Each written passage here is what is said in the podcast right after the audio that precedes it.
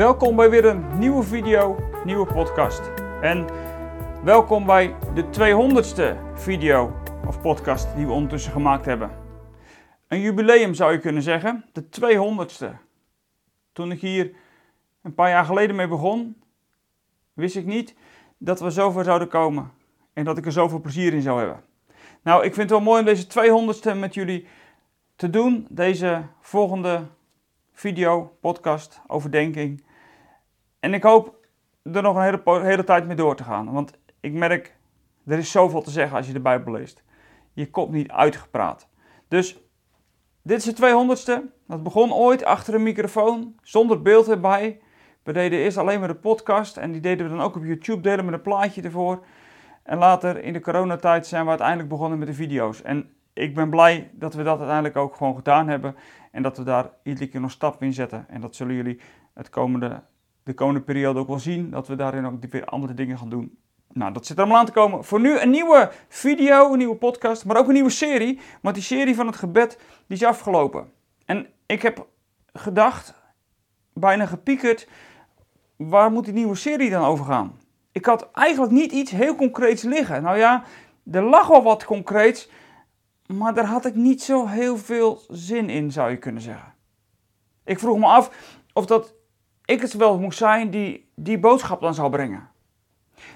Maar ja, zo gaat het dan. Uiteindelijk kom je toch tot de conclusie dat het misschien goed is om er wel een keer wat over te zeggen. Ik ga de serie met je doen. Headers en schapen. Of schapen en headers. Nou ja, maakt niet zoveel uit. Schapen en headers. Een beeld uit de Bijbel. Wat we ongelooflijk vaak tegenkomen. Maar waar ook een heleboel over te zeggen is. En dan zeg je misschien Theo, wat een open deur. Nou, het zou een open deur zijn als ik zou zeggen, Jezus is de goede herder, je moet hem in geloven en dan, dan leidt je. En dat ga ik ook zeggen, zeker wel. Maar er staan over is nog ook wat andere dingen. Want het begon bij mij namelijk niet bij een Johannes 10. Het begon bij mij bij Ezekiel 34. En dat is een waarschuwing aan de herders van Israël. Niet de letterlijke herders, maar de leiders van Israël. De geestelijke leiders van Israël. En die hadden er een potje van gemaakt. En je weet, ik geloof in de kerk, maar ik zie ook genoeg misgaan. En toen dacht ik, ben ik dan degene die daar iets over moet zeggen? Ben ik volmaakt? Nou, verre van dat. En ik maak ook genoeg fouten. Alleen, het blijkt dat het, als het over die leiders van Israël gaat, ook wel over hele bewuste keuzes te gaan om het volk te misleiden. Nou, wat zijn nou headers? En hoe werkt dat nou? Wat zijn principes van headers? Ik wil een serie van, ik denk vier, met deze erbij. Een, een, serie van vier doen met je over headers, de principes van de headers. Ik wil het met je hebben over de valkuilen voor headers. En wie is dan eigenlijk een header? Nou ja, en headers en, de header, hoe zit dat dan? Jezus is toch de goede header? Zijn er dan ook nog andere headers? Nou, er is een heleboel over te zeggen. Dus een nieuwe serie over schapen en headers. En het gaat vooral over die headers. En hoe dat ze met schapen omgaan. En wie dat die headers dan zijn. En hoe dat allemaal in de Bijbel functioneert. Het is een beeld wat in het Oude Testament vaak voorkomt. In de profetieën heel veel. En uiteindelijk ook Jezus spreekt er meerdere keren over. Dus het is belangrijk. Want anders had Jezus dat ook niet in het Nieuwe Testament zo nadrukkelijk en zoveel overgenomen. Nou, mijn naam is Theo de Koning van eindeloosgelukkig.nl. Als je me nog niet kent, dan weet je dat nu. En de meesten kennen mij ondertussen wel, denk ik. Ik zeg al van eindeloos gelukkig. En bij eindeloos gelukkig hebben we het verlangen om gelovigen op te bouwen tot krachtige discipelen van Jezus. En dat maakt tegelijkertijd weer dat ik deze serie ook een beetje uh, iets naar de zijkant vond staan. En ik daarom ook al getwijfeld. Want bouw je hier nou een gelovige mee op? Nou, ik denk het wel. Want het is goed om onderscheid te kunnen maken wanneer een header een, een boodschap brengt die oké is. En tegelijkertijd, misschien luister jij wel en denk je van ja, header misschien roept God mij wel als header. Weet je, en dan, dan is deze serie uiteindelijk ook weer voor jouw geloofsopbouw. En ik wil je ook de vraag dan neerleggen, zijn we ook niet header voor elkaar? Nou, zomaar even een paar gedachten. Een nieuwe serie dus. Niet zo heel lang, een korte, maar wel een serie die zal prikkelen, die zal schuren, die misschien af en toe ook even triggert en misschien zelfs ook wel irriteert. Ja, dat is nou helemaal zo. En alles wat ik hierover zeg, bedenk ook ik doe deze serie niet om zomaar even kritiek te leveren. Dat is deze hele serie. Het wordt helemaal geen kritiekserie trouwens. Want ik wil het gewoon over die header hebben. En hoe dat een herder, ook een onderherder om het zo maar te zeggen, hoe dat die nou goed kan functioneren naar die principes van de herder. Maar wel vanuit die gedachte, ja, daar gaat ook af en toe wat mis. Nou, um, laat ik eerst met je dat stukje uit Ezekiel 34 eens lezen. Ezekiel 34, de eerste paar versen. De Heer richt zich tot mij, tot Ezekiel. Mensenkind, profeteer tegen de herders van Israël. Profeteer en zeg tegen hen, dit zegt, de, dit zegt God de Heer. Weet jullie herders van Israël, want jullie hebben alleen jezelf gewijd. Horen herders niet hun schapen te weiden? Jullie eten wel van hun kaas, jullie gebruiken wel hun wol voor je kleren en jullie slachten de vette dieren, maar de schapen weiden, dat doen jullie niet. Zwakke dieren hebben jullie niet laten aansterken, zieke dieren niet genezen, gewonde dieren niet verbonden, verjaagde dieren niet teruggehaald, verdwaalde dieren niet gezocht. Jullie hebben de dieren hard en vreed behandeld. Nou, genoeg even voor nu. Laat, ik, ik ga hier nog wel op terugkomen in een van de andere video's. Om hier ook te laten zien wat de valkuilen zijn bij de headers. Maar ik wil gewoon even kort met je in deze intro even nadenken over dat beeld van de header. Want dat beeld is een beeld wat in de Bijbel heel erg veel voorkomt. Jezus, overigens, die zegt als hij over Jeruzalem uitkijkt, en dan zegt hij dat met innerlijke ontferming bewogen, dan zegt hij over Israël, zij zijn als schapen zonder herder. Dat is een opmerkelijke uitspraak, want er waren geestelijke leiders genoeg. Maar Jezus ziet dat die geestelijke leiders van toen, heel wettisch, fariseeërs, schriftgeleerden, dat, dat geen leiders waren voor het volk in geestelijke zin. En Jezus kijkt dan over die, die scharen uit en dan ziet hij de stad en dan heeft hij daar pijn over. Het zijn, ze zijn als schapen zonder herder. En dan is het bizar, want Jezus zegt natuurlijk, ik ben de goede herder. Dus er is wel een herder. Alleen die herder, die gaat uiteindelijk nog maar eventjes door met zijn taak. Want die herder is op weg om te gaan sterven. En dat maakt het nou juist zo, zo confronterend. Want Jezus ziet dat, dat het schapen zijn die een herder nodig hebben. En tegelijkertijd met dat Jezus dat ziet, weet hij ook dat zijn bediening straks stopt. Zijn werk op aarde zit straks op. Dan gaat hij terug naar de hemel. Nou, als je er zo over nadenkt, dan begrijp je wel dat je niet alleen maar kunt zeggen: De Heer is mijn herder. Je kunt niet alleen maar zeggen: Jezus is de goede herder. Kennelijk is er dus ook wel meer nodig. En dat is ook helemaal niet raar, want Jezus zegt het aan de ene kant, en aan de andere kant als het gaat over, over kudden, kudden van schapen, dan zegt Jezus in Johannes 10, hij zegt, ik heb ook nog schapen die van een andere kudde zijn of van een andere schaapskoor zijn, die moet ik er ook nog bij brengen. En dat zegt hij allemaal terwijl, terwijl dat hij in die laatste drie jaar van zijn leven is.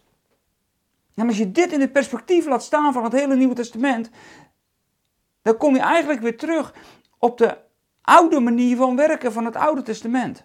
Niet in het wettische, maar wel in het delegeren wat God heeft gedaan. God heeft in het Oude Testament de geestelijke leiders van Israël geroepen om herders te zijn over de schapen, over het volk van Israël. En wat doet Jezus nou in het Nieuwe Testament? Hij doet precies hetzelfde.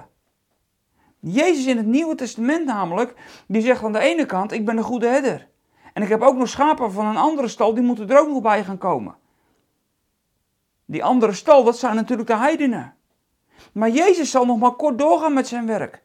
En daarom zegt Jezus aan het eind van het Matthäus-evangelie: Maak alle volken tot mijn discipelen. Leer ze. leer ze onderhouden wat ik jullie geboden heb. Dat heeft alles te maken met de herders die hij maakt van zijn discipelen. En dan kun je zeggen, ja, dat is een herder, dat is dan het leiderschap in de gemeente. Nou, dat mag je van mij zo vinden. Ik denk ook wel dat dat voor een groot deel helemaal waar is. Paulus, die, als hij het over de vijf bedieningen heeft in Efeze, dan zegt Paulus dat een van de bedieningen herder is. Dat is iemand die dus een bediening heeft gekregen voor zijn hele leven. Zo zit dat met die bedieningen in Efeze 4. Vijf bedieningen, waarvan er één een herder is. En dat is dan een bediening die iemand voor zijn leven krijgt. Dan is het als het ware dus gewoon je werk. Dan is dat het enige waar je je op richt. Maar daarmee zegt Paulus niet dat die bedieningen ook niet tegelijkertijd gaven kunnen zijn die je als losse gelovige ook kan hebben. Want onderwijs, leraarschap, dat kan een bediening zijn voor iemand die voorganger is. Maar er zijn natuurlijk meer die de gaven van het onderwijs gekregen hebben. Dus er is wel een verschil tussen de bedieningen voor wat over iemands leven ligt en iemand die het er zeg maar bij doet als een soort gave die die ook heeft. En dat is met dat herderschap net zo. Dus als we nou zeggen van nou, Jezus is wel de goede herder, maar tegelijkertijd stelt hij ook herders aan over de gemeente, dan is het ook dat we ook herder mogen zijn voor elkaar binnen, binnen het geloof. Want als je gelooft, dan heb je dus uiteindelijk ook weer zorg voor die ander die gelooft. Dus die herderlijke zorg, die hoort ook bij het geloof thuis. Dus eigenlijk zou je kunnen zeggen, iedereen die deze videoserie bekijkt, luistert en erover nadenkt, het gaat over ons allemaal. En dat is wel heel mooi. Dat, dat herderschap niet is toebedeeld aan een enkeling, ja natuurlijk, voor, het, voor een bediening wel. Maar uiteindelijk hebben we dat herderschap ook naar elkaar toe. En hoe doen we dat dan? En ja, tuurlijk, spreekt God in het Oude Testament die geestelijke leiders heel erg hard aan. Die zijn eindverantwoordelijk voor de geestelijke zorg van Israël. En daarom zijn geestelijke leiders in de kerk verantwoordelijk voor de geestelijke zorg van de gemeente. Maar als je vervolgens op het, ik zeg altijd, op het straatpastoraatniveau uitkomt, dat je dus als buurman omkijkt naar je buur, buurman of je buurvrouw die het moeilijk heeft, dan heb je pastoraat op straatniveau, dan heb je daar ook een verantwoordelijkheid in. En waarom en hoe doe je dat? Doe je dat om je identiteit te voeden? Ben je goed voor die ander? Niet omdat het een stuk van je, omdat het gewoon is zoals dat is, maar doe je het om daarmee iemand te kunnen zijn? Nou, dan zit je heel erg dicht tegen Ezekiel 34 aan. Nou, voel je aan dat dat beeld van die schapen en van die herders, dat dat ons meer raakt dan dat je beseft? En natuurlijk, het vreemde is natuurlijk een beetje in het Nieuwe Testament en ook het Oude Testament, dat die rollen van schapen en herders natuurlijk door elkaar heen lopen. Je kan je natuurlijk niet voorstellen dat een schaap herder kan worden. Dat kan natuurlijk helemaal niet in de natuur. Dat is echt onzin. Dat, dat bestaat niet. Maar bij Jezus en ook in het Oude Testament al loopt dat heerlijk door elkaar heen. Een herder is net zo goed schaap van die grote kudde. En elke herder is uiteindelijk ook weer schaap in hoe dat hij weer geleid wordt of zij weer geleid wordt. Dus dat loopt wel door elkaar. Je kunt niet zomaar zeggen van nou ja, als je eenmaal schaap bent, ben je schaap en als je herder bent, ben je herder. Je bent het uiteindelijk allebei. En dat is ook alweer het bijzondere, waardoor dat je dus aan allebei de kanten toe kunt kijken naar het beeld van die herder en die schapen. Jij bent sowieso ook altijd schaap. Je hebt altijd leiding nodig. En stel nou dat je in de absolute top van de piramide van het kerkelijke leven zit. Dat is een niet makkelijke plek trouwens. Ja, dan ben je altijd nog schaap onder het directe toezicht van Jezus. Dus schaap blijf je ook. En elk schaap heeft goede zorg nodig. Dat is waar het God over gaat en daar is ook waar het Jezus om gaat. Jezus in het Nieuwe Testament maakt zo duidelijk, die schapen die hebben het beste nodig. En als dat beste er niet is, dan gaat er iets mis. Nou, Jezus is er niet meer. Dus we hebben ook met herders te maken. Jezus maakt in Johannes 10, en dat hoofdstuk kennen jullie natuurlijk wel, ook nog wel onderscheid tussen herders en niet-herders. Daar noemt hij ze naam huurlingen. En net voordat ik deze video begon opnemen, zat ik in de auto. Ik zat er nog even over na te denken. Is een, head, is een huurling dan geen header? Of kun je dan niet zeggen, kun je dan een gelovige of kun je leiderschap dan geen header noemen? Nou ja, Paulus doet het in ieder geval wel in Efeze 4. Dus ik zou zeggen ja. Maar Jezus heeft het wel over huurlingen.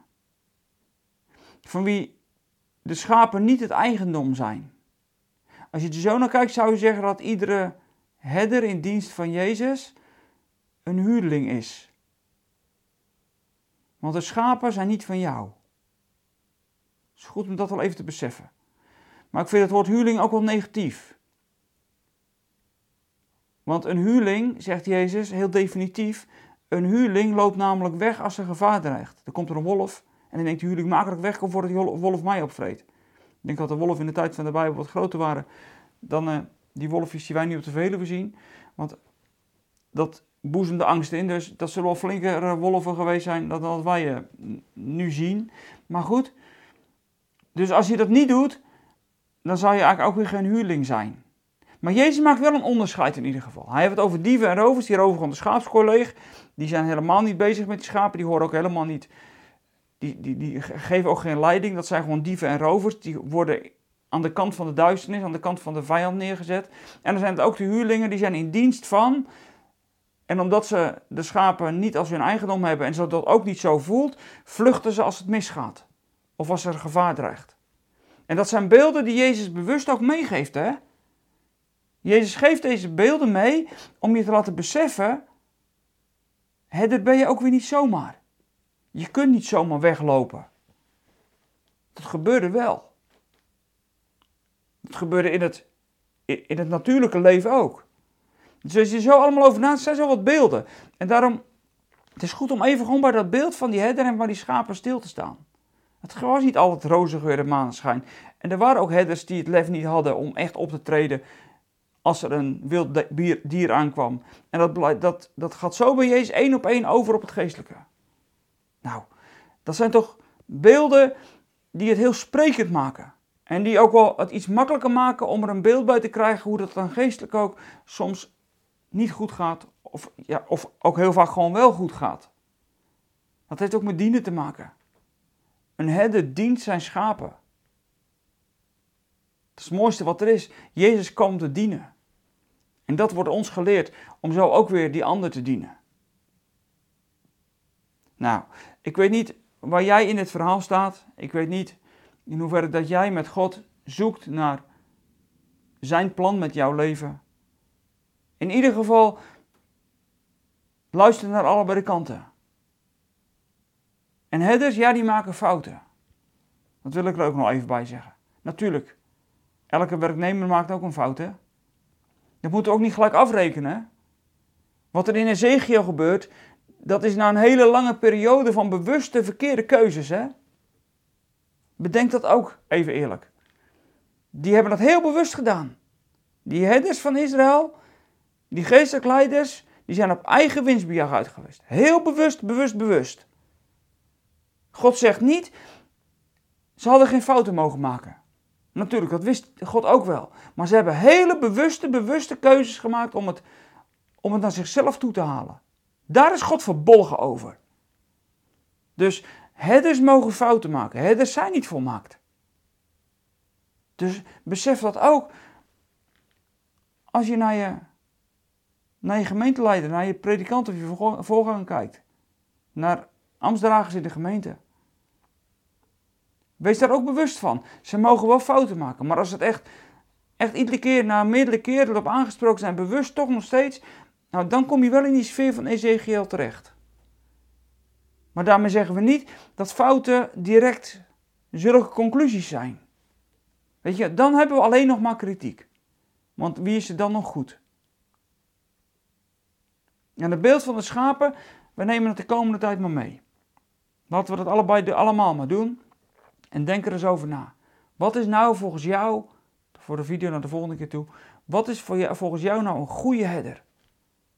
En probeer het eens even in het, in het beeld van de natuur te houden en hem dan even door te trekken naar het leven ook geestelijk. Wat is nou een goede herder? Wanneer voldoet hij nou? Wanneer is de zorg voor de schapen nou optimaal te noemen? Nou, de velden zijn wit op de oogsten, zegt Jezus. Een iets ander beeld. Maar de arbeiders zijn weinig. Dus neem hem ook mee met een vraag van, zou God mij als herder ook niet meer willen gebruiken? Want de velden zijn wel wit op de oogsten. En er is een tekort. En ik ga hier niet een oproep doen om dat je theologie moet gaan studeren of zo. Dat moet, je maar dat moet, dat moet God maar aan jou duidelijk maken. En als dit het is wat het duidelijk maakt, is het ook goed. Maar er is wel een enorm tekort. De kerk loopt leeg, zegt men. En dat is waar. Maar het is een ongelooflijk tekort aan voorgangers. Er is een ongelooflijk tekort aan mensen die in de kerk leiding geven. Het is zo moeilijk om vacatures op te vullen. Dus neem het ook die zin even heel serieus mee. Mag ik misschien zo'n header zijn? En laat het dan een header zijn. wees dan een header ja, die, die je doet zoals dat God het van je vraagt. En dan mag deze serie misschien ook weer heel opbouwend voor je zijn. Nou, dat hoop ik. Um, headers, je kan er heel veel over zeggen. Gaan we ook wel doen. Maar weet in ieder geval dat er één echte herder is. Hij is de goede herder. Hij geeft leven en overvloed. Hij gaat je in alles voor. En dat hij mensen daarvoor heeft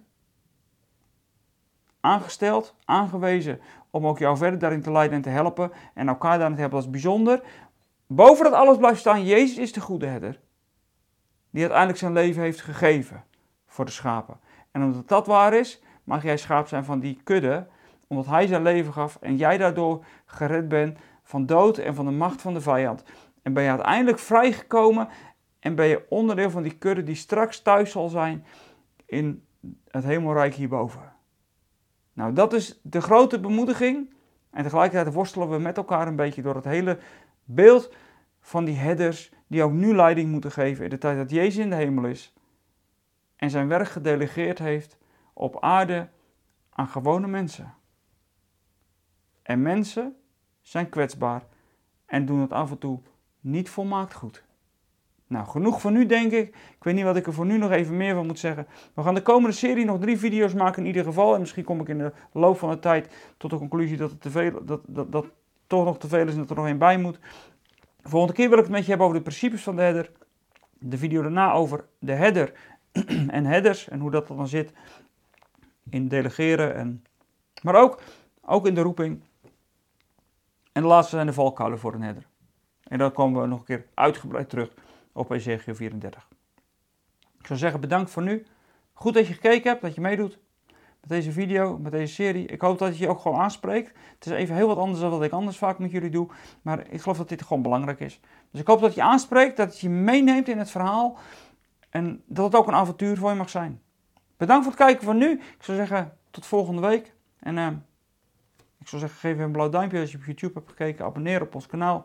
Dat vinden we allemaal heel uh, fijn als je dat doet.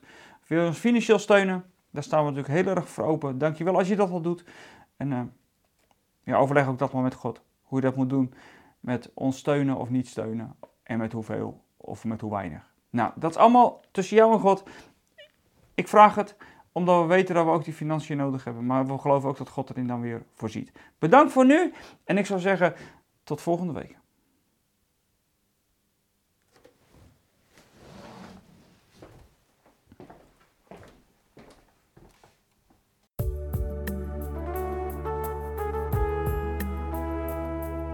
Zijn er weer aan het einde van deze podcast. Spreken deze podcast je aan en wil je ons met de gift ondersteunen? Kijk dan voor meer informatie op www.eindeloosgelukkig.nl slash podcast.